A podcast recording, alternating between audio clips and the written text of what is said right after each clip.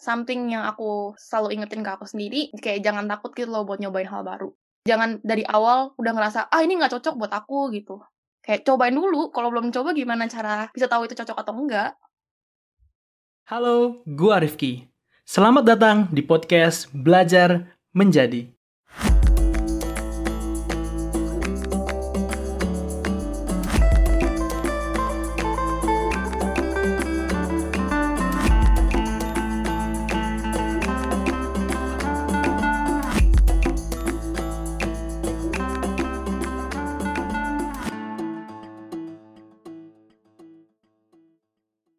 Oke, selamat datang Sobat Belajar di podcast Belajar Menjadi episode pertama.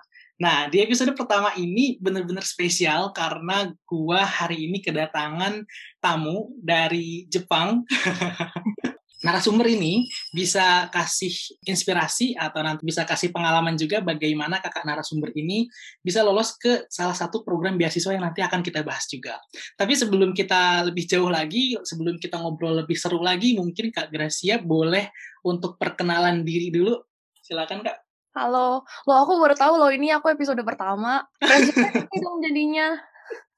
Uh, halo semuanya, nama aku Gracia Caroline Ignatius. Biasanya aku dipanggil Gracia. Sekarang aku lagi kuliah di Jepang dengan beasiswa dari Mitsui Busan Scholarship.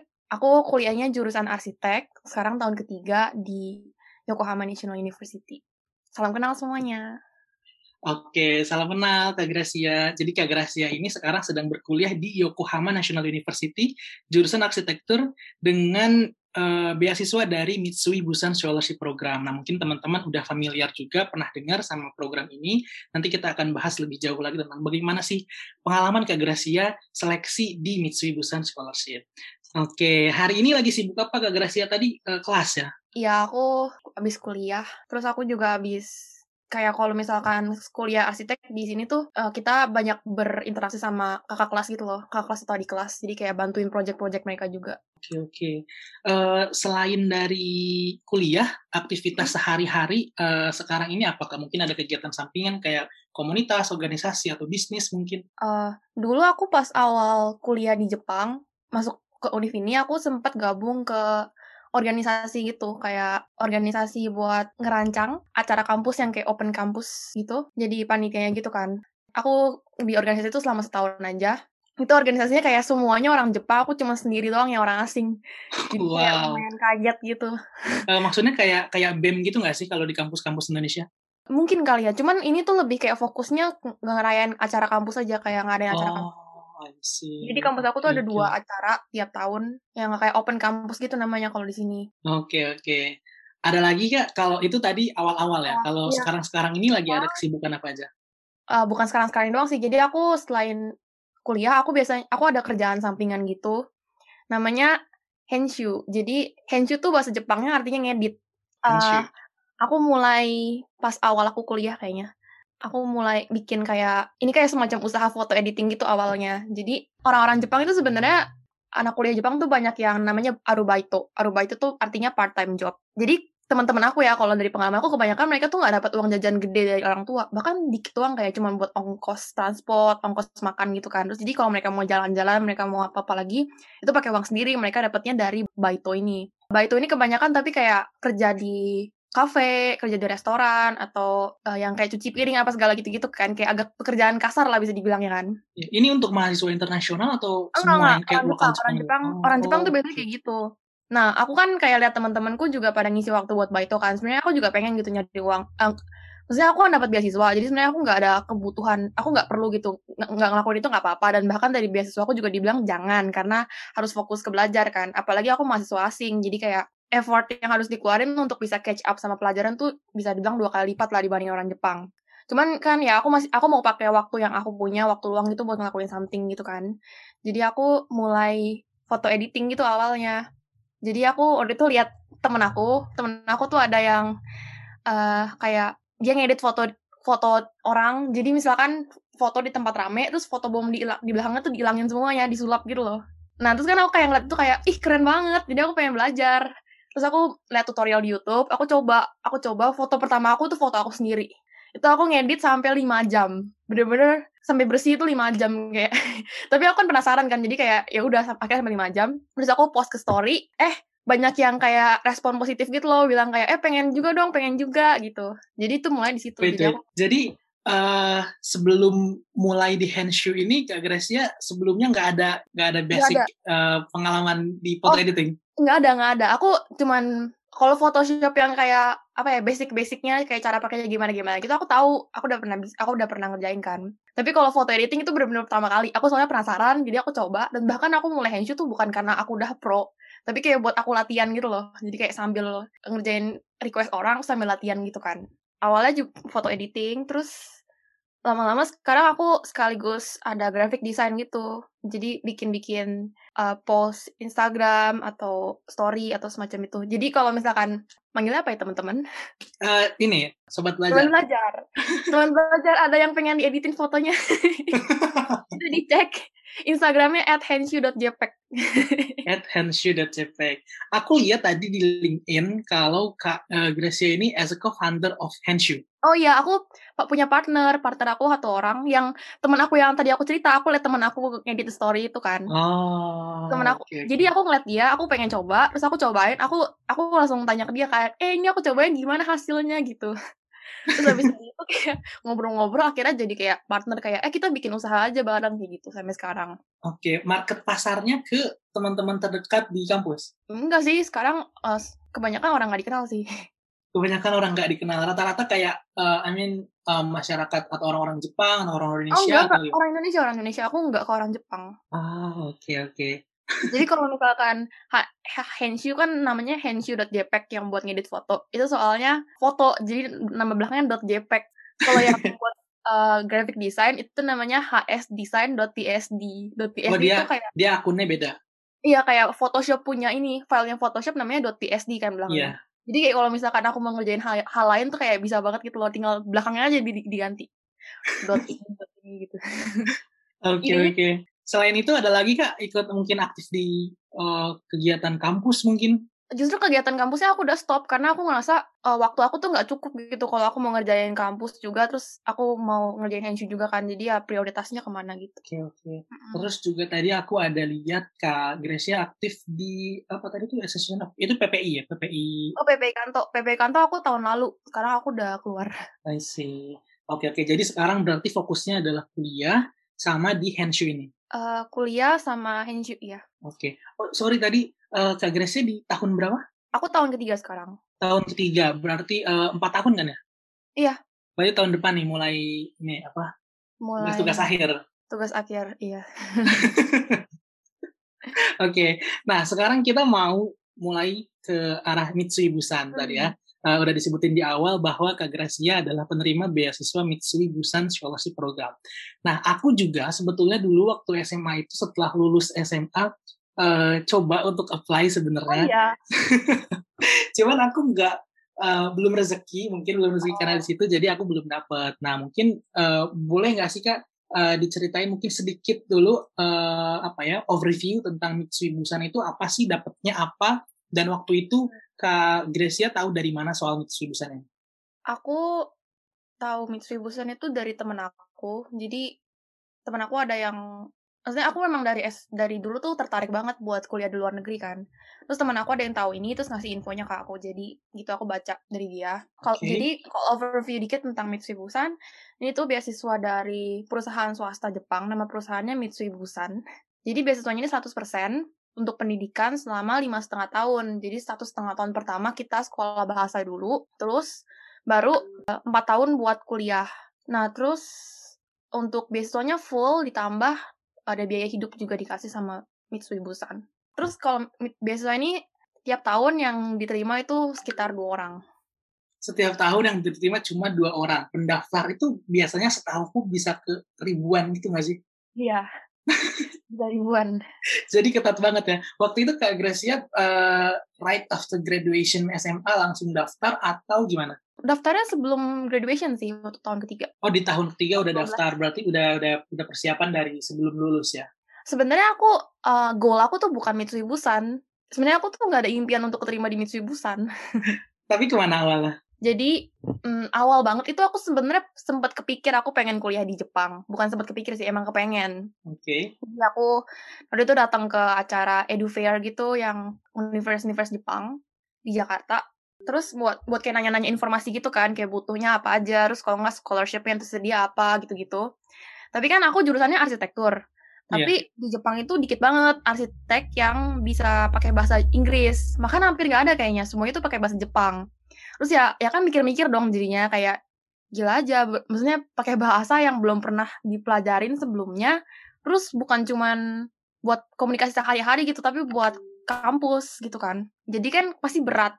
Udah gitu kebanyakan beasiswanya itu baru available setelah kita kuliah. Jadi pas sekolah bahasa tuh harus bayar pakai biaya sendiri dulu. Kan ya biayanya nggak kecil kan ya. Iya. jadi aku kayak ngerasa wah ini kayaknya ke Jepang susah banget sih kalau buat mahasiswa asing gitu kan. Kayak peluangnya sangat tipis. Jadi aku kayak lumayan ya udahlah udah lupain aja ganti ke tempat lain gitu kan. Cari yang lebih possible. Terus waktu itu aku uh, di sekolah aku kakak kelas aku tuh banyak banget yang ke Hong Kong terus kebanyakan mereka tuh dapat beasiswa yang lumayan gede bahkan hampir 100% jadi ya ya pasti nggak nggak sus nggak gampang lah ya buat dapat beasiswa. Cuman menurut aku itu yang paling paling possible gitu loh. Jadi okay. aku ganti goal aku ke Hong Kong waktu itu. Oke okay, ke Hong Kong by scholarship juga? Iya by scholarship. Tapi akhirnya gimana ceritanya bisa ke Mitsui Busan ini ini bener-bener ya luar biasa. Ber, apa kayak Tuhan gitu lah menurut aku ya udah. Tapi ini cerita aku lumayan panjang sih. Gimana Soalnya gimana? Uh, ya udah jadi kayak akhirnya kan aku awalnya uh, ganti goal aku kan. Aku pengen ke Hong Kong. Terus ya udah aku research dong awal-awal pastinya. Kayak butuh apa aja buat ke Hong Kong. Terus nyari info lah gitu kan. Akhirnya aku mutusin buat apply ke tiga universitas di Hong Kong. Pilihan pertama kedua ketiga gitu. Gampangnya ngomongnya apa ya? A B C gitu kan. Iya. Yeah. nah terus ya ya berusaha lah buat nyiapin nilai yang terbaik gitu kan terus juga ya ikut beberapa organisasi karena kan itu juga lumayan dilihat ya kalau mau kuliah ke luar negeri. Uh, terus yang pas aku lagi apply apply ini aku dapat info yang dari teman aku tadi itu tentang Mitsui Busan. Ya udah aku coba apply aja karena aku rasa kan kayak nggak ada salahnya coba gitu kan. Tapi yeah. ya gak ada bayangan sama sekali gitu loh tentang Mitsui Busan ini jadi kayak ya coba aja lah gitu. Cuman aku nggak berharap sama sekali nggak berharap gitu. Oke, okay, jadi sambil uh, daftar yang ke Hong Kong itu juga apply ke Mitsui Busan because uh. nothing to lose gitu, why not gitu ya, ya bener, daftar. Bener, Uh, tapi akhirnya yang lolos malah di Mitsui Busan. Yang nah. di Hong Kong gimana waktu itu kelanjutannya? Nah, jadi yang di Hong Kong itu ini salah satu penyebab, ini salah satu pokoknya aku kepedean gitu loh pokoknya masih banyak. jadi uh, kan yang di Hong Kong itu aku udah sampai ke tahap paling akhir. Waktu itu tahapnya tuh lumayan banyak ada kayak pertama kan berkas udah gitu ada grup interview jadi kita kayak dikumpulin gitu di satu ruangan rame-rame banyak orang dikasih satu topik doang terus kita disuruh berdebat tentang topik itu. Jadi kayak susah banget itu loh kita harus kayak bisa nyari kesempatan buat ngomong opini gitu-gitu. Terus yang udah gitu ada aptitude test jadi kayak dikasih semacam tes gambar gitu ada soalnya terus kita harus ngerjain gambar bikin tugas karya gitu kan. Oh, yang terakhir ada uh, interview yang personal sama dosennya gitu lewat Skype jadi pokoknya aku udah lewat sampai ke tahap paling akhir. Terus aku tuh udah uh, aku dapat pengumuman kalau aku diterima sama pilihan kedua aku yang si B itu. Oke. Okay. Tapi ternyata cuma dapat beasiswa 50%. Oh. Dan 50% itu tuh masih mahal banget menurut aku. Dan kalau misalkan aku mutusin buat aku ambil nih 50% ini, aku harus bayar DP. Kalau aku akhirnya nggak oh. kuliah ke situ, DP-nya hangus dan DP-nya itu ya menurut aku gede gitu. Jadi aku kayak sayang. ya gitu. Terus okay, okay. tapi setelah dipikir-pikir juga kayak emang uh, yang aku arsitek yang aku mau pelajarin itu lebih cocok sama arsitek yang ada di Univ A gitu. Oke, jadi kan agak akhirnya, beda gitu kayak arsiteknya yang yeah. kayak fokusnya di mana gitu ya. Jadi akhirnya aku melepaskan yang si B ini. Tapi aku lepas si B juga dengan juga karena aku berpikir aku tuh pasti banget diterima di si A. Karena ya itu waktu aku ujian-ujian sampai ke tahap paling akhir yang interview itu kayak kesannya menurut aku bagus banget. Jadi kayak dosennya bahkan muji aku. Terus ya dari respon-respon dosennya pas interview tuh kayak positif. Jadi aku lumayan yakin aku bakal diterima. Terus hmm. uh, Hong Kong ini lumayan ngelihat nilai UN. Dan pas keluar nilai UN, nilai UN aku tuh paling tinggi dari semua teman-teman aku yang daftar ke Hong Kong juga. Jadi aku okay. pede banget aku pasti diterima gitu loh. Dan aku bahkan gak daftar ke univ dalam negeri. Jadi aku gak punya cadangan waktu itu. Cuma yang, yang Hongkong aja sama Mitsui itu. Iya, yang aku udah keterima si B, aku tolak. Terus si A masih digantung. Terus aku nggak daftar univ lain, aku nggak cadangan. Si C yang univ ketiga yang aku daftar, yang kan itu kan A, B, C itu dari peringkat ya. Kalau misalkan B aku bisa keterima, harusnya C aku bisa keterima dong. Kalau misalkan pikir secara logika. Iya. Tapi ternyata si C, dia buka admission, tapi dia nggak akan terima mahasiswa asing untuk arsitek. Itu aku baru tahu belakangan banget, dan aku langsung super, super shock. Yang artinya aku gak punya cadangan banget kan. Iya. Jadi kayak bener-bener masih digantung sama si A, dan satu-satunya pas itu tuh udah, udah telat buat da buat coba daftar univ lain kayak udah mulai tutup-tutup gitu kan kayak udah selesai UN udah lama banget kan berarti iya jadi kayak harapan aku jadi tinggal Mitsui oke okay. tapi waktu pengumuman uh, B dan C eh, B lulus terus C eh, nggak uh, bisa itu Mitsui ini udah di tahap mana pengumuman B lulus itu masih lumayan awal sih Mitsui itu masih belum tes tulis kalau nggak salah pas itu oh, okay. tapi pas yang udah UN keluar apa segala itu udah kan udah kayak bulan Mei, bulan Juni gitu loh. Yeah. lumayan telat banget. jadi akhirnya uh, wah udah cuma Mitsui dan ya, yang jadi kayak kalau aku nggak dapet Mitsui ya udah aku gap year jadinya. Oke oke. Okay. Udah gak ada harapan gitu. Oke. Okay. Nah Karena terus perjalanan juga. perjalanan selama di Mitsui gimana kak? Mungkin boleh cerita? Kalau Mitsui tesnya itu ada tes tulis. Uh, abis itu tahap keduanya ada psikot tes ya psikotes habis itu habis itu ada tes kesehatan baru yang terakhir ada interview. Yang di awalnya uh, berkas ya waktu itu ada nggak sih berkas? Oh iya berkas berkas ada. Sebelum tes tulis berkas dulu. Iya. Terus gimana kak? Ya ini sih yang aku pelajarin dari yang aku cerita aku yang Hongkong tadi itu. Iya. Yeah. kayak akhir pokoknya kan ini ceritanya akhirnya aku keterima kan ya di Mitsui ya bukan karena hoki-hokian juga sih maksudnya kayak yeah. gimana ya jadi ya kita kita bisa berencana gitu kan kita bisa berencana kita bisa berpikir Hong Kong tuh misalkan kasus aku ya Hong Kong tuh paling tepat Hong Kong paling cocok buat aku tapi bisa aja rencana jalan jalannya hidup kita tuh beda gitu kan dari yeah. dari rencana itu kan tapi bukan berarti kita bisa santai-santai aja gitu loh karena ya intinya usaha itu nggak pernah mengkhianati hasil gitu loh jadi kayak aku berusaha buat Hong Kong tapi aku gagal bukan berarti usaha aku buat Hong Kong tuh sia-sia karena usaha aku buat Hong Kong itu semuanya kepake saat aku akhirnya apply ke Mitsui. Jadi kan Mitsui oh, juga ada tes-tesnya kan. Iya, iya. Misalkan tes tulis. Pas pas aku persiapan buat ke Hong Kong kan aku juga persiapan dong buat tesnya Hong Kong. Jadi yeah. aku udah punya kemampuannya gitu. Aku udah punya knowledge-nya buat ngerjain tesnya kan. Jadi begitu aku ngerjain tes Mitsui juga aku bisa. Terus oh, okay, okay. kan pas aku di ujian buat Hong Kong kan aku udah interview berkali-kali gitu kan. Jadi kan itu jadi kayak latihan gitu loh buat supaya pas aku interview di Mitsui aku lebih siap so aku bisa mempersiapkan jawaban yang lebih bagus gitu dari pengalaman-pengalaman sebelumnya dia gitu ceritanya Oke, jadi ternyata pengalaman-pengalaman selama seleksi waktu beasiswa untuk Hong Kong ini, walaupun ternyata yang di Hong Kong nggak dapet yang A, tapi malah akhirnya bisa kepake juga dan bermanfaat untuk ya. uh, selama seleksi di Mitsui Busan gitu ya. Nah. Oke oke. Uh, terus sebelumnya uh, sebelum masuk ke apa tadi sebelum masuk ke college ke kampusnya kan tadi ada satu setengah tahun untuk sekolah bahasa ya kan? Uh. Ya sebelumnya ada ada ini ada kemampuan awal di bahasa Jepang. Jadi sebelum berangkat ke Jepang uh, dari Mitsui itu kita dikasih kelas preparation satu bulan doang di salah satu universitas di Indonesia kita kayak belajar Jepang intensif tiap hari tiap hari selama kurang lebih kayak dari pagi sampai sore sih belajar bahasa Jepang hmm. yang basic-basic gitu loh. Tapi ya belajar teori sama dipraktekin beda sih. Begitu aku ke Jepang juga aku kagok banget sih. Apalagi orang Jepang tuh mostly nggak bisa bahasa Inggris. Iya. Yeah. Jadi ya bahasa Jepang pakai bahasa Jepang yang terbata-bata sama bahasa tubuh lah gitu. Tapi akhirnya tantangan terbesar yang Kak Gracia hadapi waktu belajar bahasa Jepang sampai akhirnya bisa dapat N1 itu gimana Kak? Jadi aku di sekolah bahasa itu aku sekelas kebanyakan sama orang dari China. Terus kalau orang dari China itu yang ke Jepang, mereka tuh kebanyakan mereka emang udah dari dulu kayak udah punya rencana gitu. Dari dulu mereka emang pengen ke Jepang. Jadi mereka udah persiapan gitu tentang Jepang. Jadi yang pasti kan start mereka udah jauh lebih cepet kan dari aku. Yeah.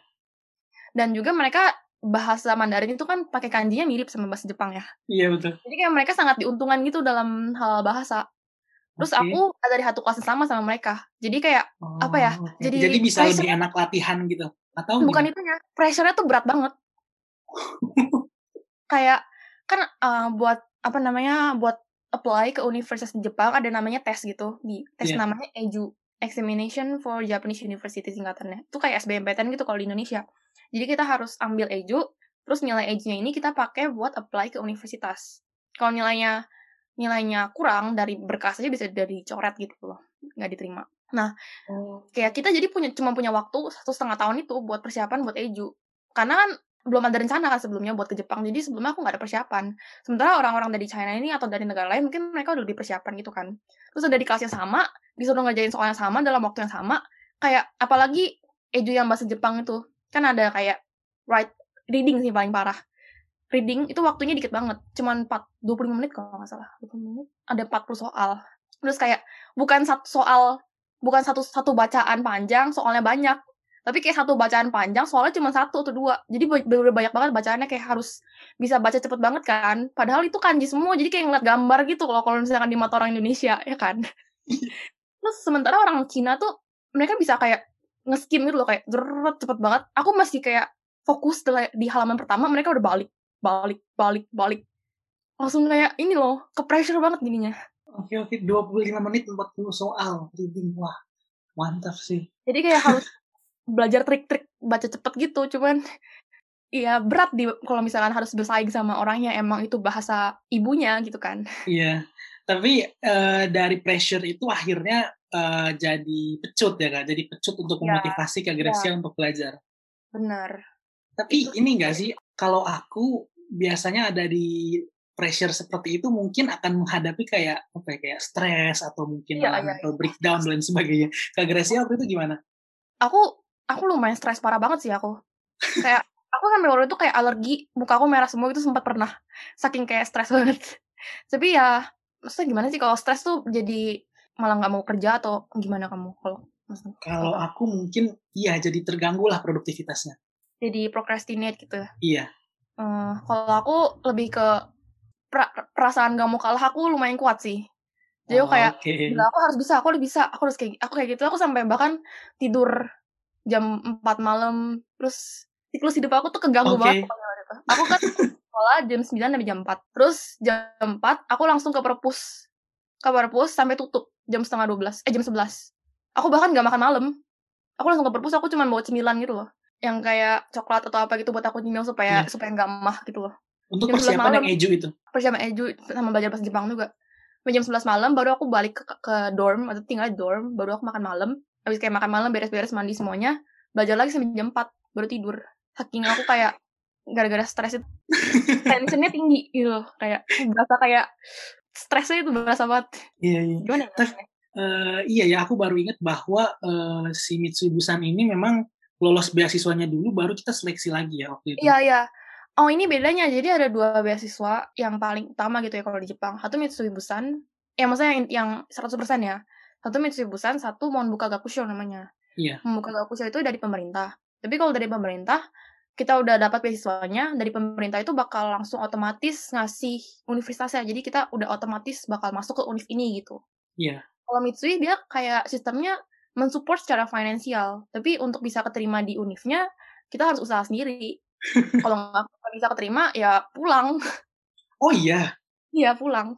ada ada kesempatan nggak kayak misalnya kita boleh ambil tes berapa kali sebelum dinyatakan ada. pulang? Karena kan, apa namanya, periode beasiswanya kita cuma lima setengah tahun. Iya. Kalau di satu setengah tahun, abis satu setengah tahun sekolah bahasa, kita gagal buat keterima di univ, kan jadinya lebih lama kan? Iya. Ya nggak bisa jadinya. Oh, Wah. itu aku bahkan saking stresnya ya, aku tuh udah negatif banget. Aku sempat mikir kayak, kayaknya aku bakal jadi orang pertama dari, dari anak beasiswa itu yang dipulangin. Kayaknya aku sampai mikir-mikir gitu. negatif banget. Oke, tapi akhirnya tetap nih Kak Gracia bisa eh, mengatasi itu semua, menghadapi itu semua, dan akhirnya bisa masuk ke Yokohama National University. Di.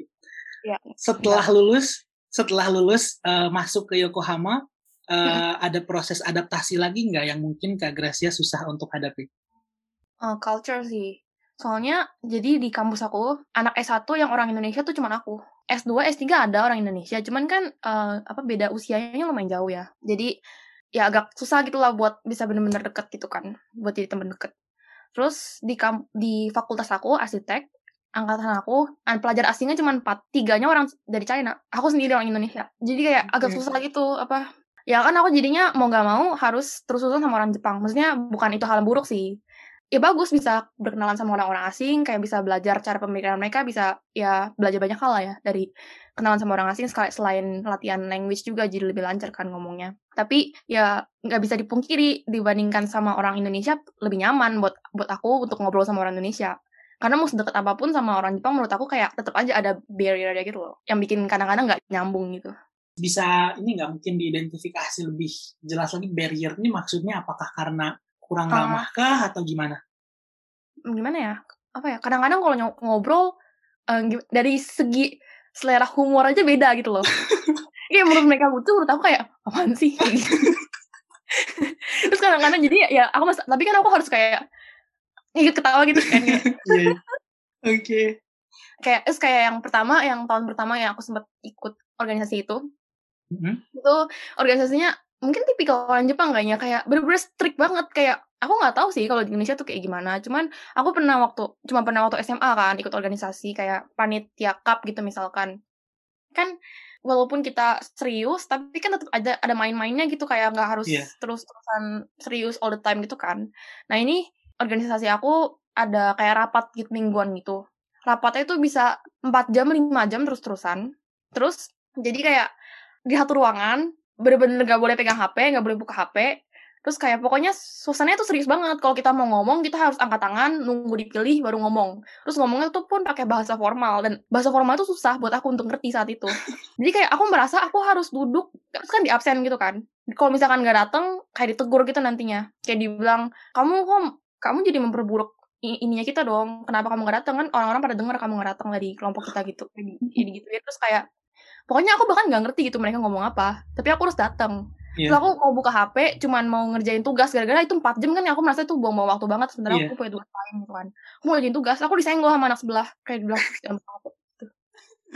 ya ampun aku langsung kayak wow. aku bahkan nggak ngerti jadi aku kayak buang-buang waktu gitu di Indonesia kayaknya enggak sih enggak se-strict gitu kalau di ya, kan? kegiatan kampus oke oke kalau dari segi belajarnya Kak Gracia, segi belajarnya ada ada ini nggak ada perbedaan yang mungkin signifikan kayak wah ini aku kaget banget nih gitu. Kalau di kampus aku nggak pernah kuliah di Indonesia sih, jadi aku nggak bisa bandingin sama kampus di Indonesia. Cuman mungkin dari kalau misalkan pas aku eju yang bikin aku kaget sama orang Jepang itu itu sering banget kalau misalkan aku keluar ke mana-mana aku ngeliat di kereta orang nunggu sambil belajar di restoran orang nunggu sambil buka buku itu tuh kayak satu hal yang lazim gitu loh untuk orang okay. Jepang karena kalau di Indonesia bakal diledekin gak sih? Dibilang yeah. Oke oke. Jadi ini kalau ini lebih ke budaya baca bukunya ya. Jadi kayak di mana oh, cuma waktu senggang. Maksud aku belajar. Oh, belajar iya. Oh. Terus kalau misalkan aku di di fakultas aku arsitek itu, jadi kadang aku ngerasa orang Jepang ini kayak suka over banget ngerjainnya. Maksudnya bukan hal yang buruk. Jadi misalkan nih ya, kan aku dikasih project. Misalkan aku aku sistemnya tuh kayak ada project gede terus kita harus uh, bikin misalkan desain A gitu kan terus kita bikin konsep kita sendiri mau bikin apa gitu-gitu dari tema A ini. Nah waktu itu pertemuan pertama. Pertemuan pertama aku si gurunya tuh ngomong paling nggak minimal kalian harus tentuin konsep sama kira-kira lokasinya mau bikin di mana gitu lah ya. Terus karena ya maksudnya aku punya kesibukan lain gitu aku aku kan ngurus Henshu juga terus ya aku masih ada tugas-tugas lain gitu kan yang selain si dis, tugas kelas desain ini walaupun kelas desain itu yang mainnya kalau aku arsitek kan. Dan aku pakai waktu aku di kelas-kelas lain itu lebih banyak porsinya daripada orang Jepang lain karena ya bahasanya susah gitu buat aku kan. Jadi aku ya aku ngerjain si minimal itu. Aku mikirin konsep aku mikirin lokasi udah aku aku presentasi ini tuh. Sementara pas pas presentasi teman-teman Jepang aku mereka bukan cuma ngerjain itu mereka ngerjain ada yang udah bikin maket udah bikin bentuk kayak gini pokoknya kayak udah wah udah jadi gitu loh. Oh kaget dong. Kayak hah aku aku kemarin aku nggak selalu denger kan kayak kayak kayak gitu lah dan Jadi, kalau misalkan di Indonesia tuh bakal dibilang ambis kan pasti. Tapi ambis Jepang banget. di, di Jepang tuh enggak karena semua orang kayak gitu. Hampir okay. semua orang kayak gitu. Jadi kayak aku merasa akunya yang males padahal sebenarnya enggak kan. Tapi dari perbedaan itu kak uh, ada ini enggak jadi jadi pandangan gitu pandangan yang beda ke ke Kak Gracia kayak teman-teman Kak Gracia yang lain di kelas mengerjakannya sangat-sangat all out tadi ya. Iya, Misal iya, sampai bikin market dan lain sebagainya. Tapi ketika Kak Gracia misalnya presentasi baru hanya yang ditugaskan aja, apakah ada jadi stereotype di teman-teman kayak kok kamu ngerjainnya cuma kayak gitu Oh, sih gitu. mereka nggak ngejudge, mereka nggak ngejudge. Kayak lebih ke orang Jepang tuh kayak lebih ke urusan masing-masing deh. Cuman kalau dari segi akunya ya, yang pertama aku sempat tertekan.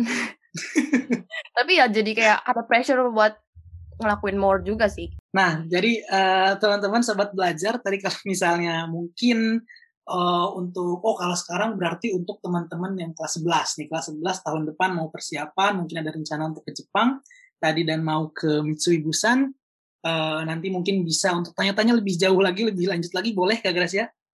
Boleh. Semoga aku, semoga aku, semoga aku bisa jawab ya. Semoga bisa jawab. Nanti Amin. aku akan eh, tampilkan username Instagram Kak Gracia juga di publikasi Tapi kalau podcast. misalkan ini. gak kebalas, mohon maaf. Kalau nggak kebalas mohon maaf teman-teman. Karena lagi sibuk banget tadi, apalagi sebentar lagi mau ke tugas akhir ya Kak Gracia. Iya, iya gitu. Cuman kalau nggak nggak tugas akhir juga lumayan sibuk sih sebenarnya arsitek. Jadi Arsitek maaf, iya sih teman-temanku di sini juga yang arsitek kayak setiap hari mereka ngeluh tugas itu. Ya gitu kan. Oke, Kak Gracia, eh, ada nggak satu hal yang Hmm. mungkin eh, Kak Gracia pernah lakukan waktu SMA Iya. dan Kak Gracia sekarang merasa bahwa wah ini bermanfaat banget untukku sekarang. Jadi kayak Kak Gracia nggak menyesal melakukan itu. Atau mungkin sesuatu yang Kak Gracia mau sarankan ke teman-teman pendengar, sobat belajar, teman-teman selama SMA tuh harus ngerjain ini nih gitu misalnya. Ada nggak? Hmm, nggak harus selama masih SMA sih. Kalau misalkan something yang aku selalu ingetin ke aku sendiri, kayak jangan takut gitu loh buat nyobain hal baru. Jangan takut untuk coba hal baru. Hmm, kayak apalagi kayak masih SMA gitu kan, kayak kita bahkan mungkin masih belum ngerti gitu passion kita sendiri apa. Kayak jangan dari awal udah ngerasa ah ini nggak cocok buat aku gitu. Kayak cobain dulu. Kalau belum coba gimana cara bisa tahu itu cocok atau enggak? Karena biasanya aku selalu aku selalu kayak gitu sih. Jadi kayak misalkan henshu juga kan aku mulai henshu bukan berarti aku udah profesional gitu kan. Bahkan aku baru Iya. pertama kali belajar. Terus aku justru nyobain buat belajar gitu. Wah, oke oke oke. Jadi teman-teman belajar yang penting coba aja dulu, coba aja dulu walaupun misalnya kita belum tahu. Oke, Kak Gracia kita mau masuk ke section terakhir soal future aspirations nih. Nah, tadi kan eh, sekarang Kak Gracia udah di tahun ketiga, terus juga sebentar lagi akan masuk ke tahun keempat, terus lulus dan sebagainya dan sebagainya. Kira-kira eh, untuk sekarang ini Kak Gracia udah ada perencanaan belum? Nanti setelah lulus mau ngapain ya? Yang pasti aku nggak langsung mungkin, tapi aku pasti akan mau balik ke Indonesia sih. Dan saat ini salah satu hal yang inspire aku tentang arsitek sih. Kenapa aku milih belajar arsitek? Kayak Kenapa? awalnya ya aku emang suka desain gitu kan. Aku suka waktu kecil aku suka ngeliatin kayak rumah-rumah gitu lucu gitu kan ngeliatnya. Tapi yang benar-benar bikin aku yakin aku mau ngambil arsitek itu kayak kamu tahu ini nggak masjid Istiqlal tahu kan ya pasti. Iya. Yang di sebelahnya kan katedral, gereja katedral kan. Iya.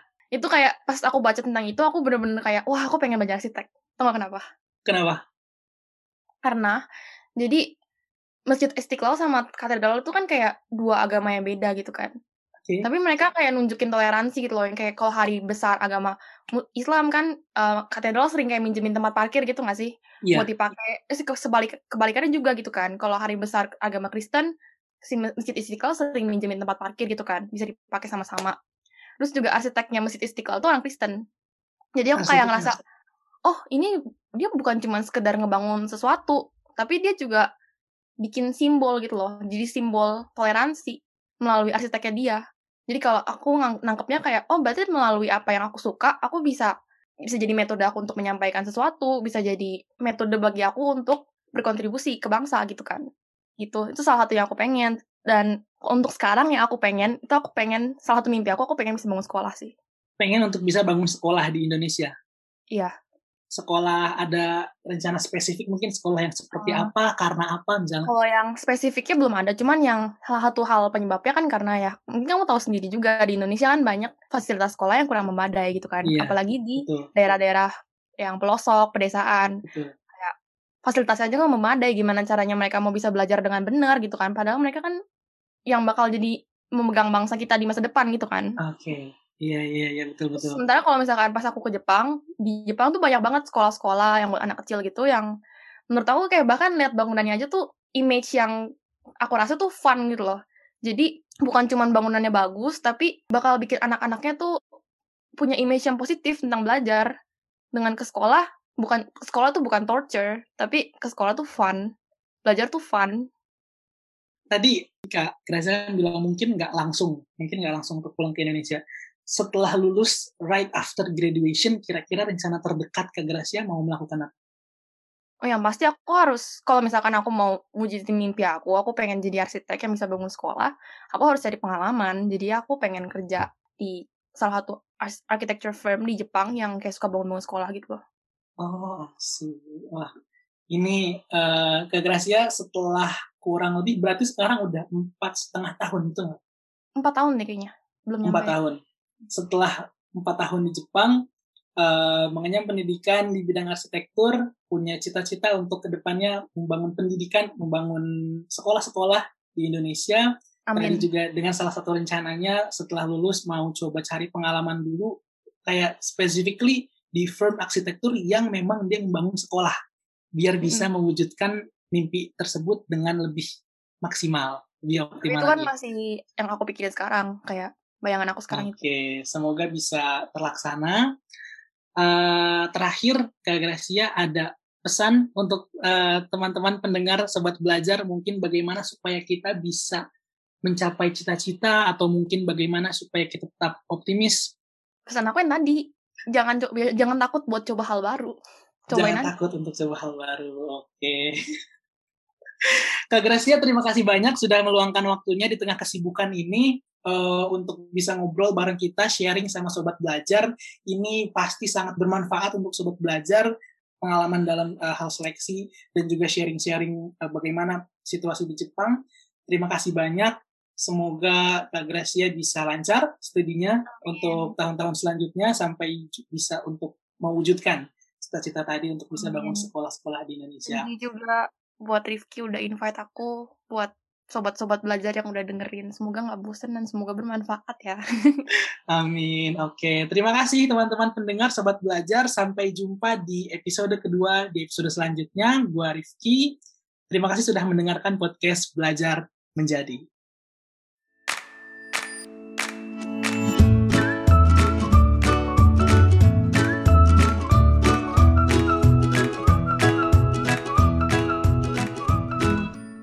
Terima kasih telah mendengarkan podcast Belajar Menjadi. Semoga kita semua bisa belajar menjadi apa saja yang kita inginkan. Sampai jumpa di episode selanjutnya.